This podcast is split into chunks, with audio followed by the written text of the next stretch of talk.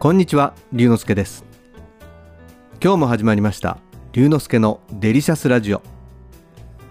ラジオが大好き私龍之介がデリシャスな話題をお届けいたします。しばしお付き合いください。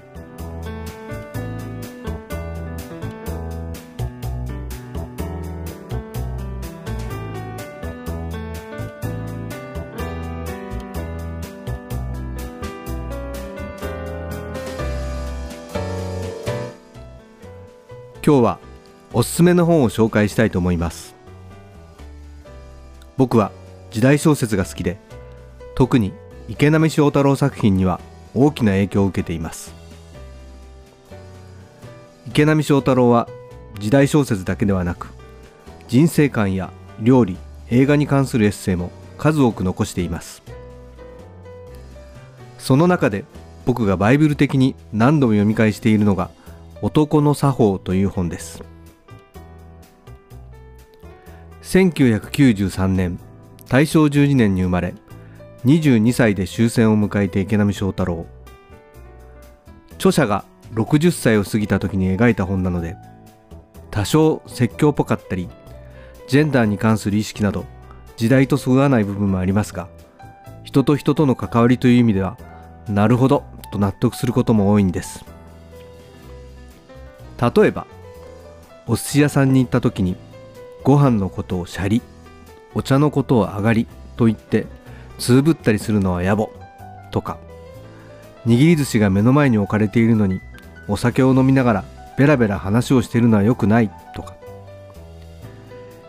生き方によって顔つきが変わってくる。今のような時代ではよほど積極的な姿勢で自分を磨かないとみんな同じ顔になっちゃうなど。そして一番感銘を受けたのが人生観。特に死生観です。彼は本の中でこのように書いています。自分は死ぬとこに向かって生きているんだ。と何かにつけて考えていればいいんだよ。ふっと思えばいいんだ。真剣に考えたってそこの問題は解決できないことなんだから。漠然と考えるだけでいい。それだけで違ってくるんだ。鬼平犯科帳にしろ剣客商売にしろ池波作品の根底には常にこの思いが込められている。そのことに気がついてからは自分の人生どれだけの時間が残されているのかわからない。だからやりたいことは全部やろうと思うようになりました。時代小説を読むのはちょっと大変という方もこのエッセイならば手軽に読めます。池波正太郎男の作法新潮文庫より発売中。気になる方はぜひ実際にお手に取ってご覧ください。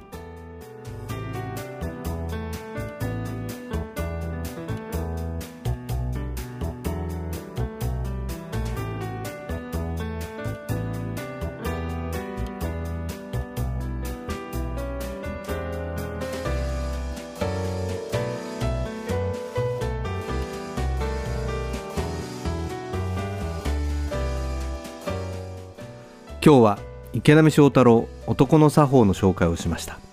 楽しんでいただけましたか？龍之介のデリシャスラジオ。次回もお楽しみに。お相手は龍之介こと新田龍でした。